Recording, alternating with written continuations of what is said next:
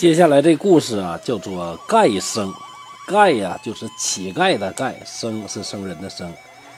济南有这么一个和尚，也不知道叫什么名。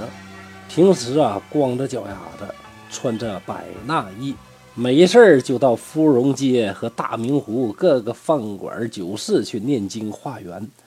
去过济南府的人都知道，那芙蓉街、大明湖可是济南最繁华的地方。到这个地方念经化缘，疯疯癫癫的，当然是惊世骇俗。大家就给他酒饭，给他钱粮，给他米面，都不要。大家就问：“那你这都不要，要什么呢？”盖生也不回答，每天也不见他吃一口饭，天天化缘，什么都不要。你说奇怪不奇怪？有人就劝他：“师傅啊，您也不吃荤，不喝酒。”应该到乡下去化缘呢，化点粗茶淡饭，那不才对吗？天天到这腥山世俗的地方，红尘滚滚的地界儿是什么意思呢？和尚还是闭着眼念经，一言不发。只见那眼睫毛啊，那么老长，闭得严严实实的，意思说啥呢？就是形容啊，根本就没拿旁边的人呢当回事儿，也没想听他说话，没想看他那个意思。过了一会儿，人们又劝说：“师傅啊，别在这儿画了，上农村画去吧。”和尚瞪着眼睛，厉声说：“我就要这样化缘。”说完，念经不止，念时间长了没意思了，就自己走了。有些好信的人就跟在他后面，就问个究竟：为什么非得这么化缘？这和尚呢就不应声。你说这些好奇的人呢，也够讨厌的了。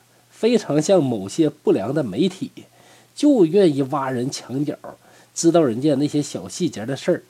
要不知道这些无良的媒体，当初那阮玲玉为什么会自杀呀？台湾的大名鼎鼎的白冰冰，她的女儿又为什么会被绑架撕票啊？当然了，人家蒲松龄老先生可能要说的是这盖圣多神奇，多么与众不同。而这些善男信女，一方面很善良，一方面也挺讨厌、挺好信儿的。继续往下看故事啊，这些人呢，就像狗仔队一样，跟着没完没了的问，没完没了的问。和尚一声不应，再三的问，和尚没办法，就厉声的说：“你们不懂，老僧就是要这样画。”这老僧啊，手里是没有枪，估计有枪也得像马拉多纳那样，拿枪直接崩记者去了。啊，不是啊，是崩这个好信儿的人。过了好几天，和尚忽然出了南门，就躺在路边，像僵死了一样。这一躺就是三天，是一动不动。当地人就怕呀，这老和尚啊，别饿死了。这些人心倒是也挺善啊，就把他抬到城墙边。大伙又劝他说：“你到农村去化缘吧。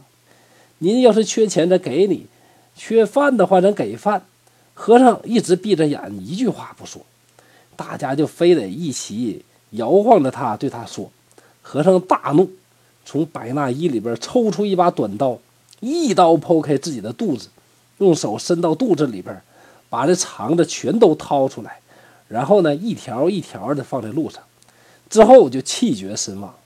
大家都害怕了。哎呦，我们劝劝完他自杀了，别沾包了。这事儿啊，赶紧报告官府吧。”报告官府，把事儿一说，官府也感觉，哎呀，这和尚好奇怪。既然是你自杀，跟别人没关系，草草就把这个和尚给葬了。后来包和尚这个尸体的席子被野狗给扒了出来，在那儿放着，大家就感觉很奇怪，不像里边有尸体的样啊。用脚踩一踩，哎，真的是空的。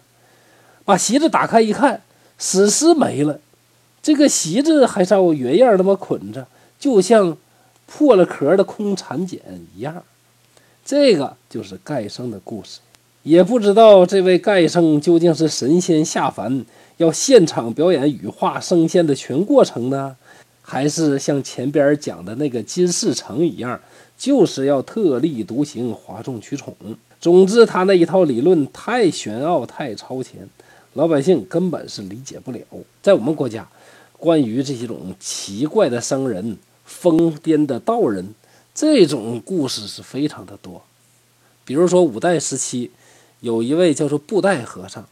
布袋和尚经常在街上啊一边跑一边唱歌，他的插秧歌啊内容非常有意思，叫做“手捏青苗种福田，低头便见水中天，六根清净方成道”。注意这个“道”啊，“道”字的“道”，但是它一语双关，暗喻着得道成仙的道。最后一句“后退原来是向前”。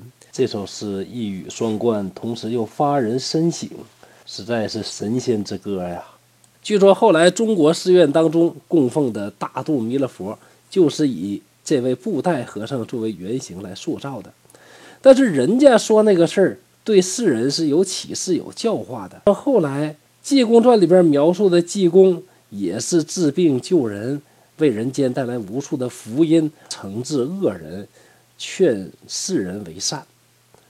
而今天所说这个盖生，他做的这些事儿呢，实在是太不接地气儿了，让人很难对他产生好感，产生这种敬畏。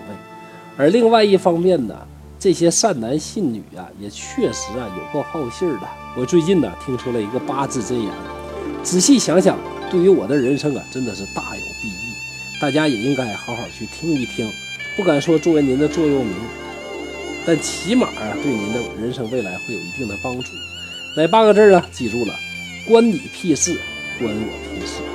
好，今天的故事就结束了，感谢各位的倾听，希望大家能够继续关注东北话趣说《聊斋故事》后面的精彩内容。